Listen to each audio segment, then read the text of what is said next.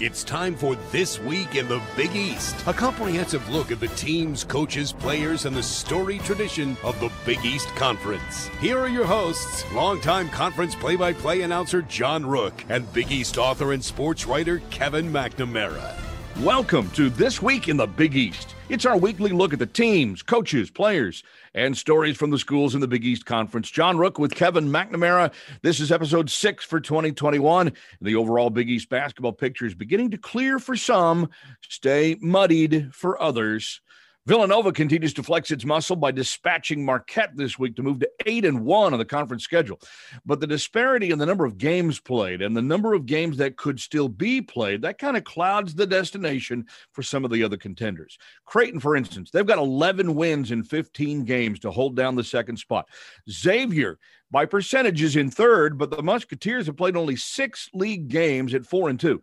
By percentage, they have a lead over eight game winner Seton Hall. Kevin, the disparity here is notable.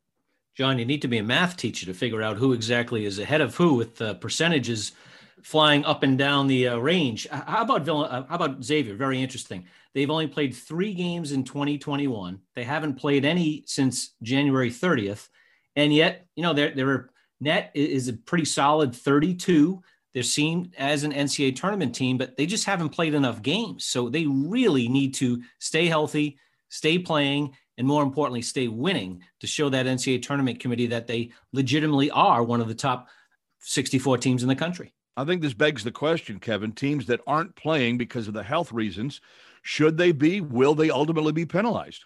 Well, I think right now the answer is no. Uh, if you fall below the NCAA minimum number of games of 13, clearly you will be penalized. But uh, in the Big East, it looks like everyone's going to the Big East tournament uh, in in New York City.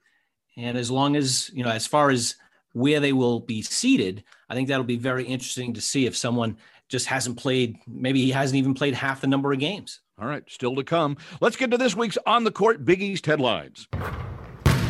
Villanova and Creighton still entrenched in the AP top 25. Villanova fifth this week. Creighton coming in at 19th.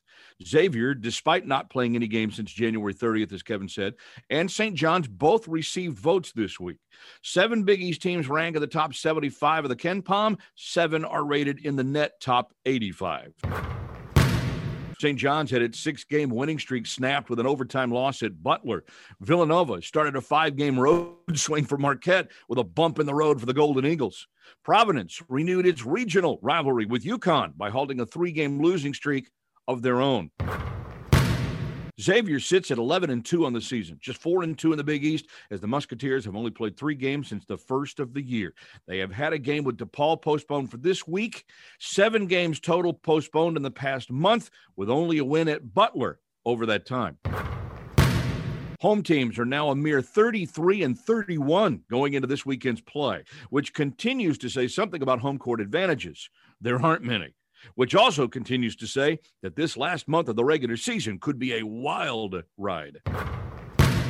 And perhaps some of the best news this week came from the state of New York, where officials determined that stadiums and arenas can begin hosting patrons, fans back in the buildings before the end of February with up to 10% capacity in attendance. Kevin, that could mean some fans in attendance for the Big East tournament at the Garden in March, even though we should stress nothing has officially been determined at this time, but it is encouraging news.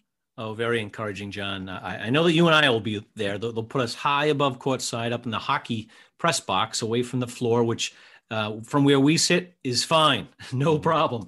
The fans, I, I, saw that both the Knicks and the Rangers are looking forward to welcoming back fans later in February. So the Garden people will be up to snuff with any kind of protocols that the state is put, putting in as far as you know testing and and uh, obviously security around the building. John, minimum, can we get the parents in to see the games?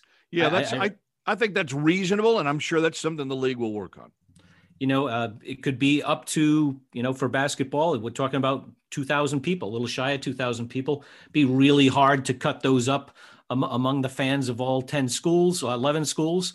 But certainly, if we give every player four tickets, including parents, uh, you know, it'll be more people than you think. It'll add up quickly. Thank you to our Westwood One affiliate stations this season for tuning in. Thanks for catching us on Sirius XM. If you're listening on a podcast, could you take a moment to subscribe, rate, review us? You can find us on Apple and Google Podcasts, iHeartRadio, Spotify, Stitcher, Overcast, Castro, Castbox, and Podfriend. For more on the podcast, you can visit our website, www.twitme.buzzsprout.com.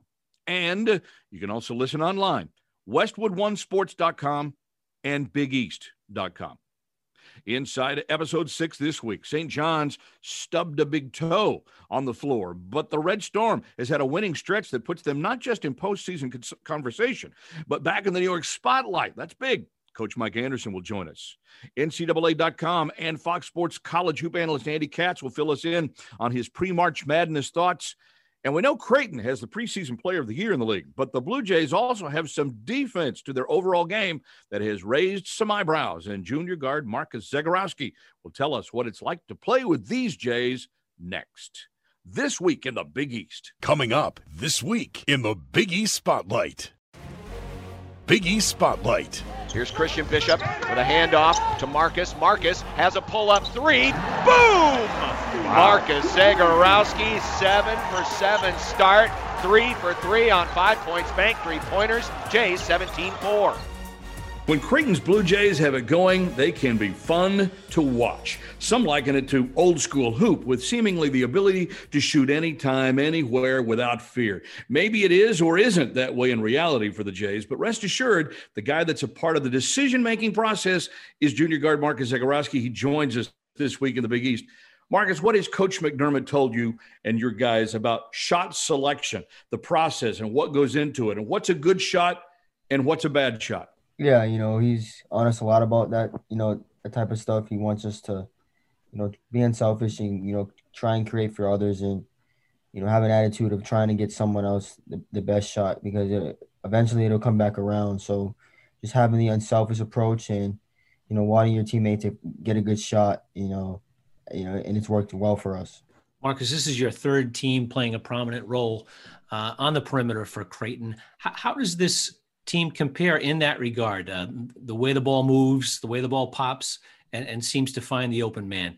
Comparable to the last two, or maybe just a little bit better. Yeah, I mean, I'd probably say you know similar, to the same. I mean, you know, I think every, year that I've been here, we've you know been pretty unselfish. You know, we we tend to always um you know get the ball moving and you know play for each other, and you know this year is no different. You know, I think you know we're just you know we like playing with each other. You know, we like when uh, other you know other people you know play well and other people you know I guess eat, as you would say, and um, you know that's just the culture we have here is you know be unselfish and you know enjoy playing with each other and you know good shots will come for for everybody.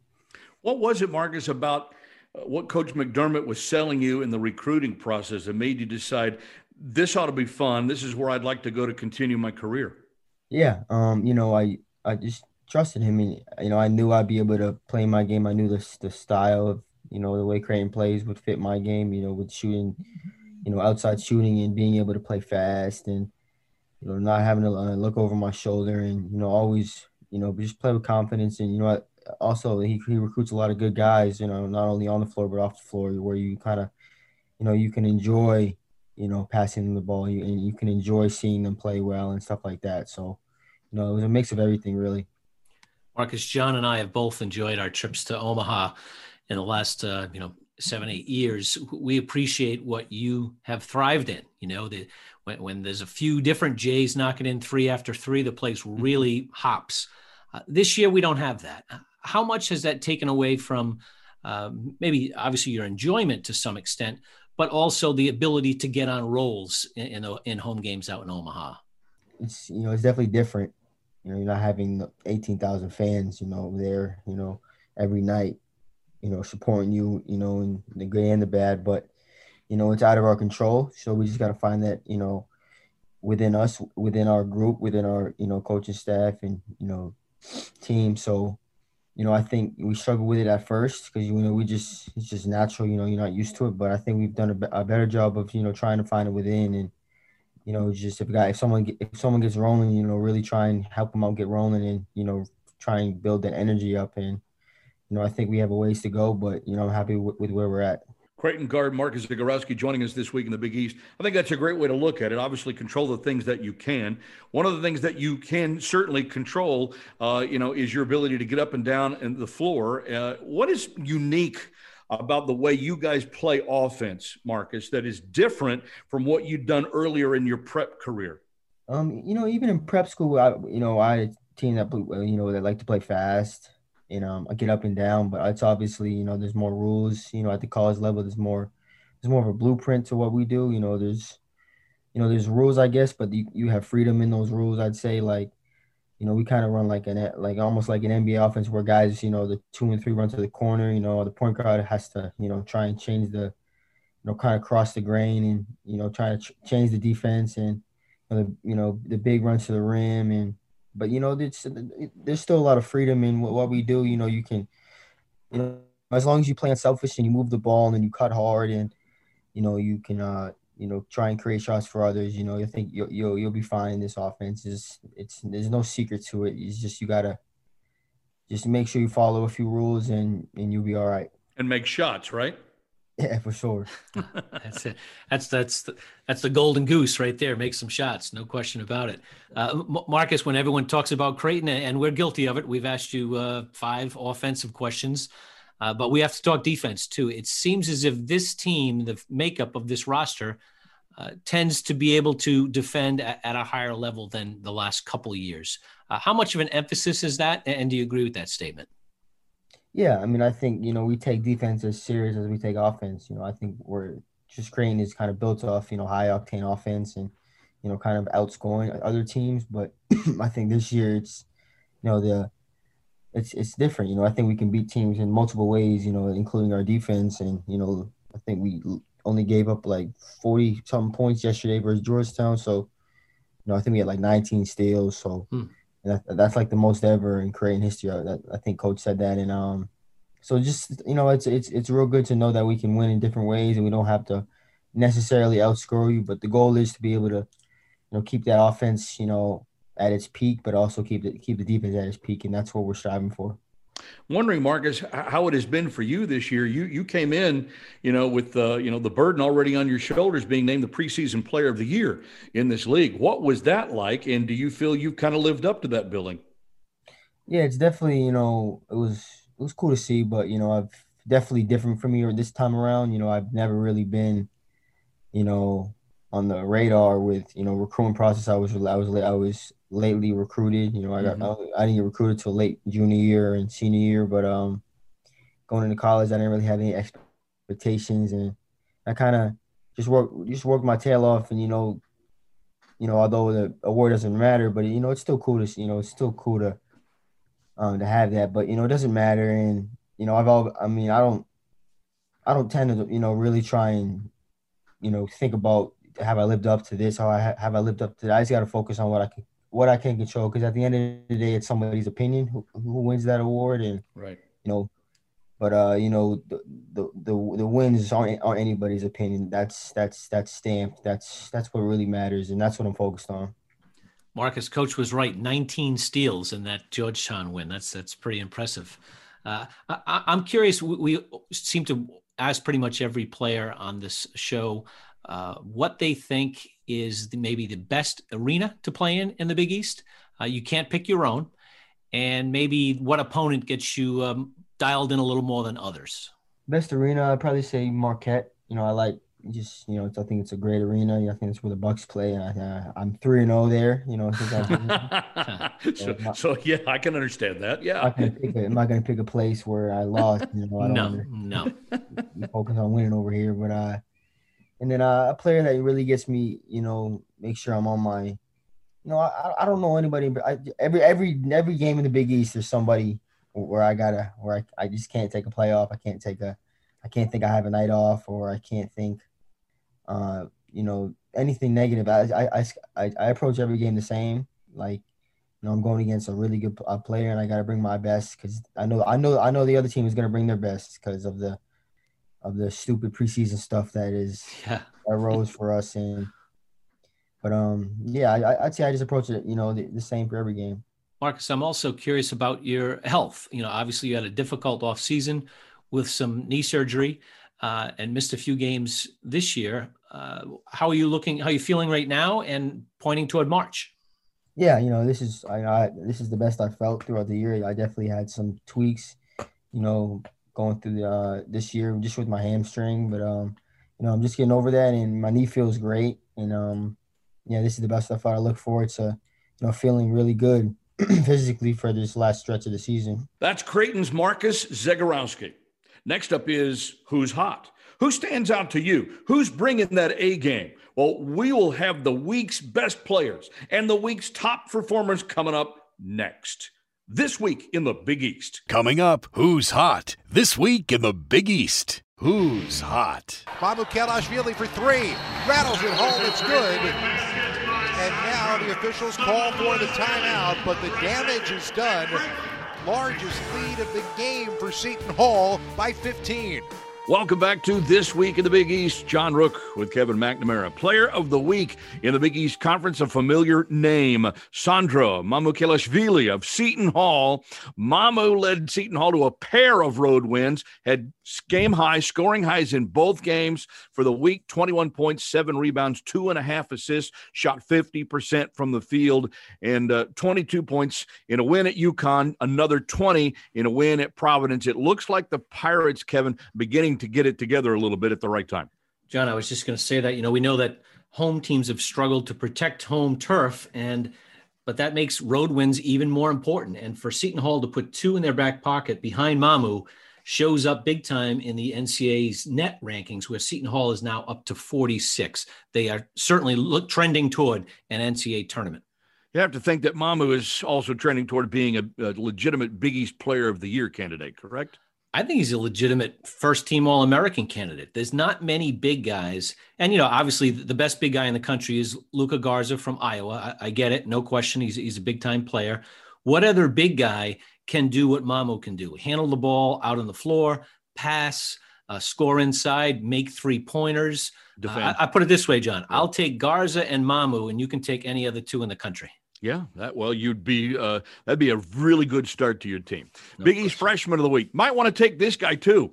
Posh Alexander, freshman of the week honors for a third straight week after the Johnnies knocked off then number three Villanova and got an 11 point road win at Providence. He shot almost 54% from the floor and 56% from three for the week. Big East honor roll this week. Some good names. Chuck Harris from Butler averaged 19 points in, in a couple of games for the uh, Bulldogs.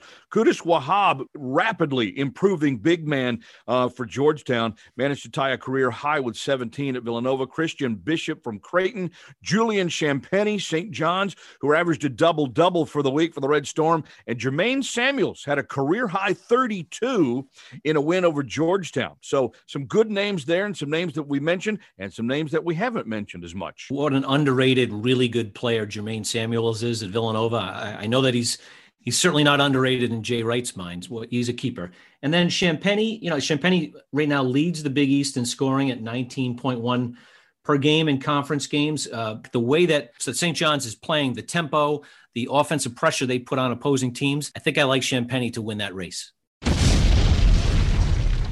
We're working overtime this week for our blast from the past. I don't let him shoot the three. They got it though, missed it. What an incredible game in a game that nobody who was here tonight will ever forget.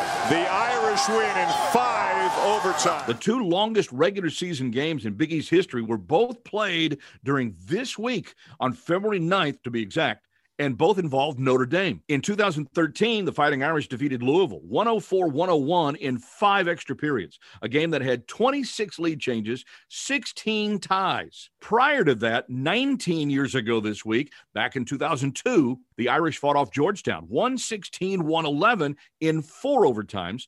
Point guard Chris Thomas played all 60 minutes of that one. Hoya big man Mike Sweetney went for 35 points and 20 boards. Couple of really good ones, I think, there, Kev. Chris Thomas, what a great point guard, you know, truly led the Irish to a lot of great victories.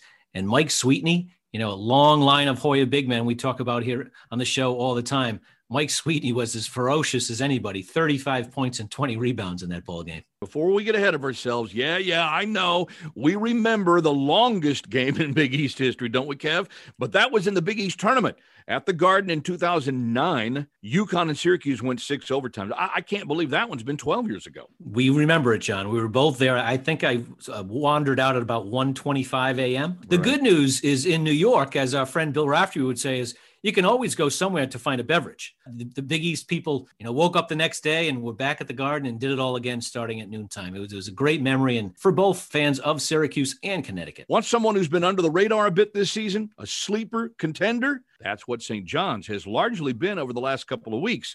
Not anymore. The Johnnies have played their way back into prominence off Broadway. Head coach Mike Anderson joins us next this week in the Big East. Coming up next, the Big East Focus. Big East Focus. As St. John's, a 15 point lead at the half, they hold off Marquette 75 73, and as a result, make it four straight wins, five of six, four of five in the Big East, as St. John's continues to roll. Welcome back to This Week in the Big East. It has long been said, but just about anyone and everyone, that the Big East is better when St. John's is playing well.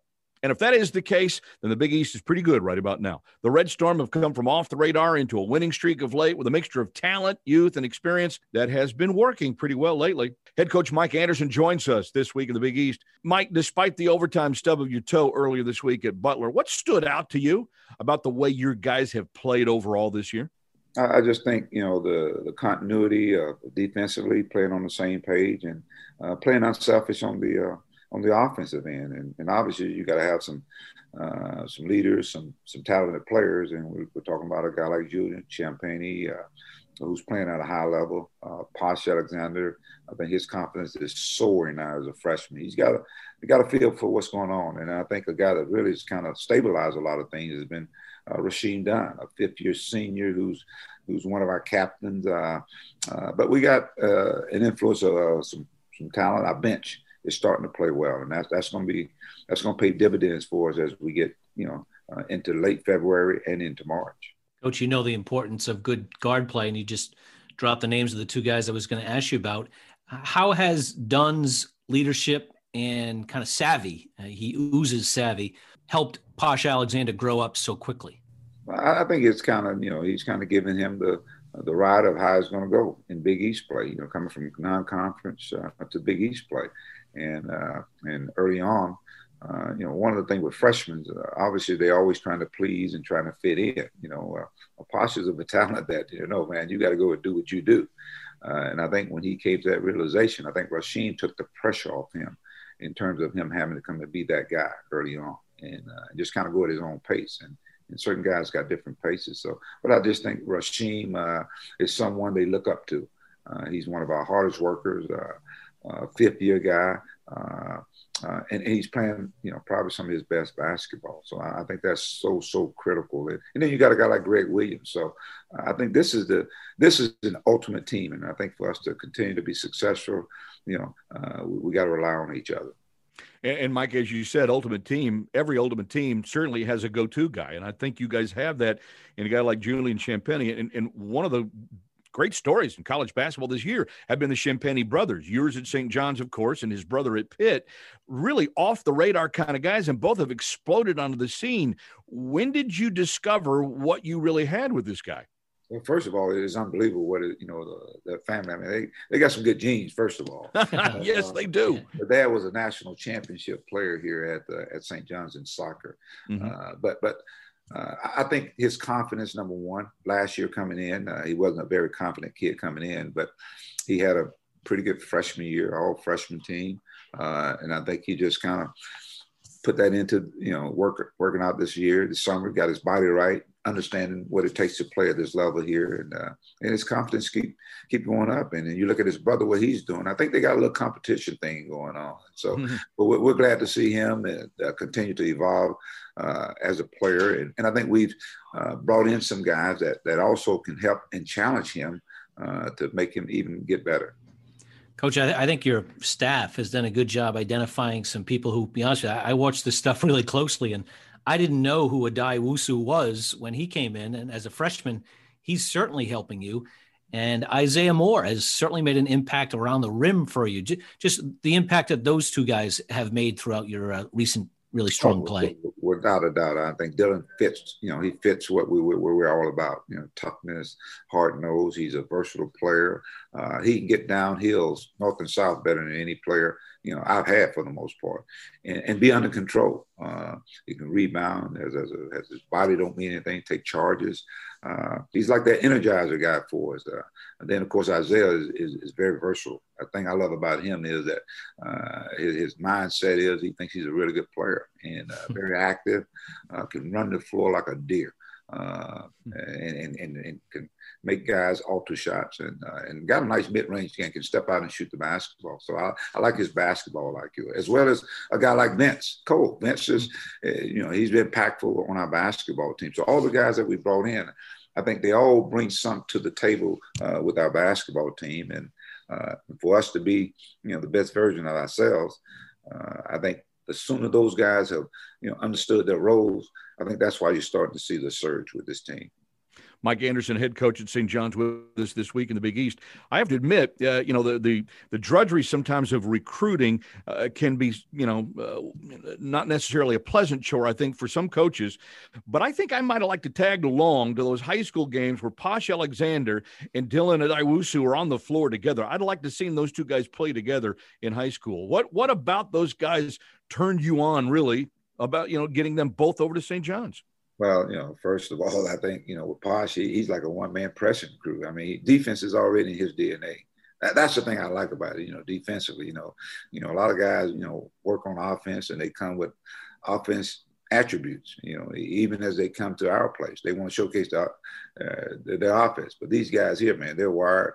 Uh, they got toughness. They got aggressiveness and they got good basketball IQ. I think it's just a matter of you know them coming here and learning what it takes to to be good at this level. But you know what you're seeing here is you know kind of what they did you know with their high school team. I mean they were very very active players, and so uh, obviously there's some other things they've got to learn, and they, are picking it up. And I think that's why you're seeing the success. The more they're picking it up, you know, yeah, there's it's it's not hard. It's not easy to play the way we play. There's a lot of discipline. I don't think people realize that, uh, but you give them the freedom. Uh, to make basketball decisions. And so there's a lot of work that takes place. And I think that's what they're seeing. Like there's so many coaches who get hired, whether it's at a Big East level or at a, or at a low low level, who come in and say, "This is the way we're going to play. You know, we're going to play fast. We're going to press. You know, we're going to play a lot of guys." And then, you know, when the rubber hits the road, they have their seven man rotation and walk the ball up. Uh, you, you, lived up to your promise at all of your stops through your career. Uh, it, do you recruit to the system or you teach the system to your players? I think it's a combination. I, you know, I want talented players, and uh, I just think if guys are really gifted offensively, I think defensively they can be just as good because it's nothing but anticipation. You know, making decisions. All it is about making decisions. We want to speed you up and, uh, and, and make decisions. I love instinctive guys. I like toughness. Uh, I like talented guys, and all of them not going to be uh, athletic. You know, uh, just understand the game. You know, I think about the teams we had at Arkansas. You know, with Oliver Miller uh, you know, and obviously we're playing in a 40 minutes of hell uh, pace. Mm-hmm. And, uh, and obviously, Oliver was one of the most talented teams to ever play for Coach Richardson. Just very good basketball IQ, but but I, but no question about it. We want to play exciting basketball, and and, and you know, and, and, and with kids, uh, they like to get up and down the floor. You look at the NBA. I mean, it's it's of guys of talent that can read and react and make quick decisions. And uh, so, uh, but but I've been doing it. I played in it. Uh, I played for Hall of Fame coach in Nolan Richardson. So no one knows it, you know, better than than him is me because well, I lived it, I played it, and uh, it wouldn't make sense not to play it, you know, as, as a coach. And uh, uh, but he always told me, you know what, there's a lot of ways to win. So there'll be some games where you know it may not be uh, the fastest 40 minutes or 40 minutes of hell. It may be it may be like 20, 30 minutes of hell and 10 minutes what the hell we're doing. But the key is you got to find a way to win. So whether the score is 58 to 57, 95 to 91, uh, you want to find a way to win. Coach, one final one for you here, and, and we've talked about this a lot already, but how have you and your staff handled, you know, the pandemic uh, with your kids, and how much has that really added to your overall duties? It's it's gone away from just teaching basketball this season, hasn't it?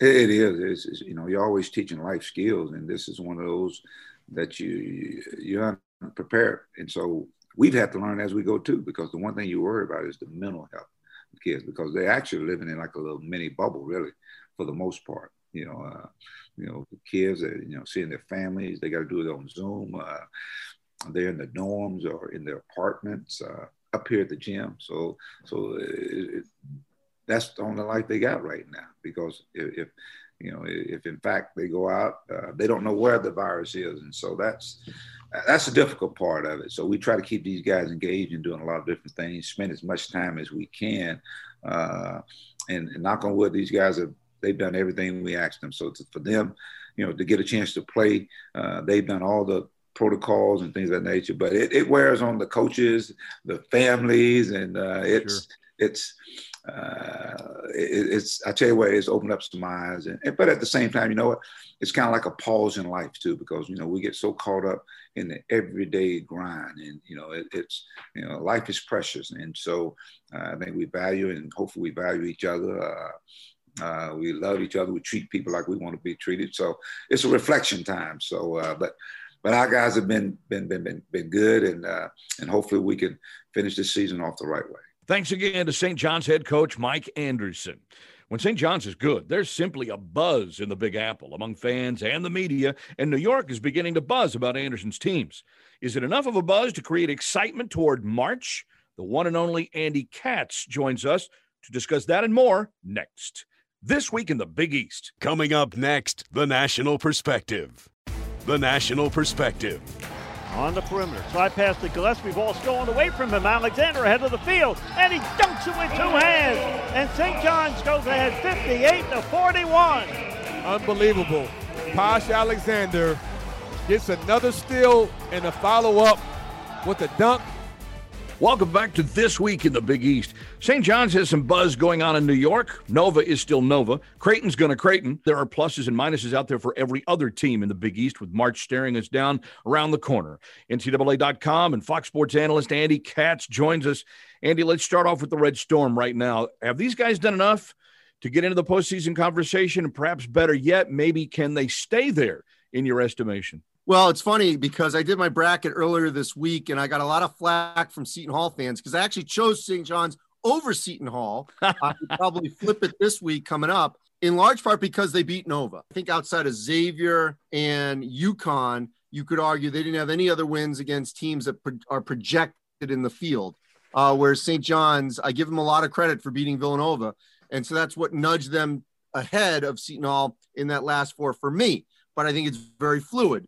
Uh, the loss to uh, Butler is very damaging. It's not that they can't make it up, but it is damaging, especially a game that they had won and they mm-hmm. let go. Uh, and so we're in a point of the season, regardless of the pandemic, when you get to this point later in the year, uh, you've got to beat teams below you. And then hopefully you can steal one of teams above you.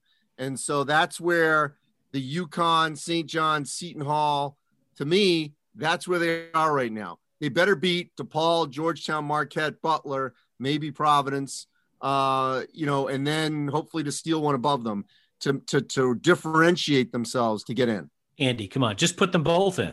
well, and, and, it may happen that way. It may happen. Yeah, I, I can understand St. John's, uh, Seton Hall beat St. John's head to head. It was quite a while ago. The good news is in the Big East, anyways, it looks like they'll be playing twice, uh, one more time the rest of the way. Kevin, can I just dovetail off that one comment you made? Sure. Because I hear a lot of that. And I will just, this is not me, this is the committee. I have to remind people that while head to head seems obvious, it's not always the deciding factor. We have seen times before where the committee has chosen a team over another despite losing twice in that league because of their overall body of work. Uh, and for example, Texas Tech has swept Oklahoma. Oklahoma mm-hmm. beat Alabama. Texas Tech does not have as good a non conference win as Oklahoma. And so if you were, I think they're both getting in, but as that use that as an example, I think Oklahoma, you know, could get in over Texas Tech because of their overall body of work. And that same thing could happen in the Big East where you could have a sweep, but if a team did better in their limited outside opportunities, or maybe they knocked off Villanova or Creighton, that's going to help them overall, even if they lost twice to that team. And Xavier has a huge win over Oklahoma. Speaking of Oklahoma. Yes. Yeah, that leads me to my Xavier question. So Xavier has only played 13 games overall, six in the Big East. They've played 13. They can go to the NCAA tournament. But how do you think the committee will evaluate someone who maybe hasn't played eight fewer games than everybody else? So I think where that's going to come into play is in seeding. You know, it's it's hard if, if the tournament were tomorrow, they're in. So you can't deny them entrance. Uh, but I think you could definitely knock them down seeding wise uh, based on you know, number of games, when they've last played, who they've played. Uh, and so I think that scenario is going to be very interesting for a lot of teams like Xavier. It's just, I mean, we knew this was going to happen. Right. We didn't know it would happen to this extent, but there are teams that are approaching now 20, 21 games, may get to 27 games, um, you know, and, and the full allotment. And then there are others that barely may cross the threshold um, of 13 um, and or, or, maybe you know won't even play 13 and won't be eligible. So it's crazy how there's such a wide spectrum. But I think that's where it's going to be most dissected is on seeding, not selecting. If it's a clear case with Xavier, like if they didn't play another game and they're 11 and two and four and two in the Big East, um, and to your point, a win over Oklahoma, you know, I think they get in, but I don't know how you could see them very high based on this. Sure, understood. Andy Katz joining us this week in the Big East. You know, it's part of your role for uh, Fox. You get around and you get the chance to see a lot of these Big East teams. What has surprised you, both in a positive and maybe in a not so positive sense, about the makeup of the league and some of the personnel and the talent throughout the league this year? Well, I think it's been a grind. Uh, you know, I don't think it's as strong as the Big Ten or the Big Twelve, but I would probably put it third uh, in that group, and that's a good group to be in. Um, for example, think about Marquette. They knocked off Wisconsin. They played Oklahoma State very well, you know, and yet, and they've got really good young talent, but they've had problems lately closing games. Mm-hmm. Um, as much as Georgetown struggled early, uh, their last couple of games, at least the games against Creighton and Villanova, uh, were great indicators that they are better now than they were certainly earlier in the season. When you think about the win at Creighton, they really gave Villanova a big time scare. Um, obviously, Butler uh, just knocked off St. John's, and you know they have not been healthy. It's not the COVID as much; they've had COVID issues, but they also have not been as healthy throughout the course of the season. Providence has been a little all over the map. Obviously, not having a healthy point guard has been a big issue, as you guys both know. Lately, um, they were not very good early. Then they had a nice stretch where it looked like okay, that's a tournament team. Then they hit the skids based on injuries uh, and timing of games. Uh, and then, you know, I mean, out of the blue, they play their, you know, maybe their most complete game in a long time in the way they beat UConn. And, and, and, and I should say this about UConn. If James Bouknight never got hurt, we're having a completely different discussion about UConn. UConn then, I think, is right up there near the top. But now, you know, they're 500 team essentially without him. Andy, with your work with the NCA, you probably know what the tournament is going to look like, or at least – planning to look like uh, more than anybody else in the country. People have obviously a big talk of uh, topic of discussion is will conference tournaments be played? The Big East is going to play their conference tournament, and I think one of the reasons why is because the NCAA tournament protocols are going to dovetail with the conference tournaments. Can you just explain that a little bit? Yeah, so I think there's a lot more bark than bite here on this topic. I do think there's a legitimate concern with Gonzaga. I think that's real. I don't. I mean, I don't think they want to play in it. I think they have legitimate concern because the problem with Las Vegas, and I actually have talked to the Pac-12 about this, but as you guys know, you can't create a controlled environment in Las Vegas because all these tournaments and there are four leagues. You know, it's the Mountain West, the WAC, the WCC, and the Pac-12. They all have their tournaments. Um, well, two of the four have them at a casino. The other two are at UNLV. Uh, and or excuse me, three of the four. Sorry, three of the four are at a casino. The Mountain West is at UNLV. So I guess technically you could maybe with the Mountain West, but you can't keep the players, the coaches, the officials at a facility where there's nobody else. You can't tell the casino people no other people. But that is what I'm being told is going to happen in a lot of these other events. Kansas City for the Big 12, ACC, SEC in Nashville, Big 10 in Indy. I'm assuming the Big East is going to figure this out in New York where they're the only people around. It, it, you know, we, especially because of the pandemic, they can take over a hotel. And so that way you really limit the other interactions of other people. Uh, and so that I think those protocols can happen. You know, February 26th is the next deadline. On February 26th, the conferences have to tell the NCAA who gets their AQ. And so after that, the AQ will go to what the designation is. And if it's the regular season champ or the tournament, and I think it will be the tournament for 99% of these leagues. Uh, and the problem would be, for example, let's just use the WCC or if, if, even if the Big East, if the Big East, if Villanova and Creighton hypothetically said, you know what, we're not playing the Big East tournament, and DePaul were to win, and DePaul in last place right now, if they were to win the Big East tournament, how fair is that to then take a bid that was not going to be there? Because the odds of DePaul winning with a full Big East tournament are not good, and now you're going to take that bid probably away from an Oklahoma State or maybe a Maryland. You know, if I'm another commissioner, I'm saying, wait a minute, you know, why did you allow that? You know, I mean, it's in your bylaws to play in this. And now you have a team that won it that took a bit away from us. So I think the, that at the commissioner level will be incredibly testy or would have been had that happen. If Gonzaga were to opt out and Pacific were to win and they still said the bid comes from the tournament champ, you know, that that's taken away a bid. And, and that's not fair. Fox Sports and the NCAA's Andy Katz. Who's got next? We'll run through the scheduling updates as we prep for another week of opportunity for all next. This week in the Big East. Coming up, who's got next? This week in the Big East. Who's got next? This week in the Big East. Sanogo has it, now gives to Martin on the right side, back to Gaffney. On the right wing to Polley. Polley, long three, way back there. Good! He hit it from way downtown, and UConn has a lead, 48 to 47. First lead since 10 7. John Rook, Kevin McNamara this week in the Big East. Who's got next? Well, on the schedule for this week, first of all, Xavier's just got to be happy they're playing. They're on the docket for a home game against UConn Saturday afternoon. Butler plays at Georgetown. We got Providence playing at DePaul, and then the big one, Kev, Villanova at Creighton. These teams haven't played yet this year, John. Uh, obviously, the two best teams in the league as we as we stand right now.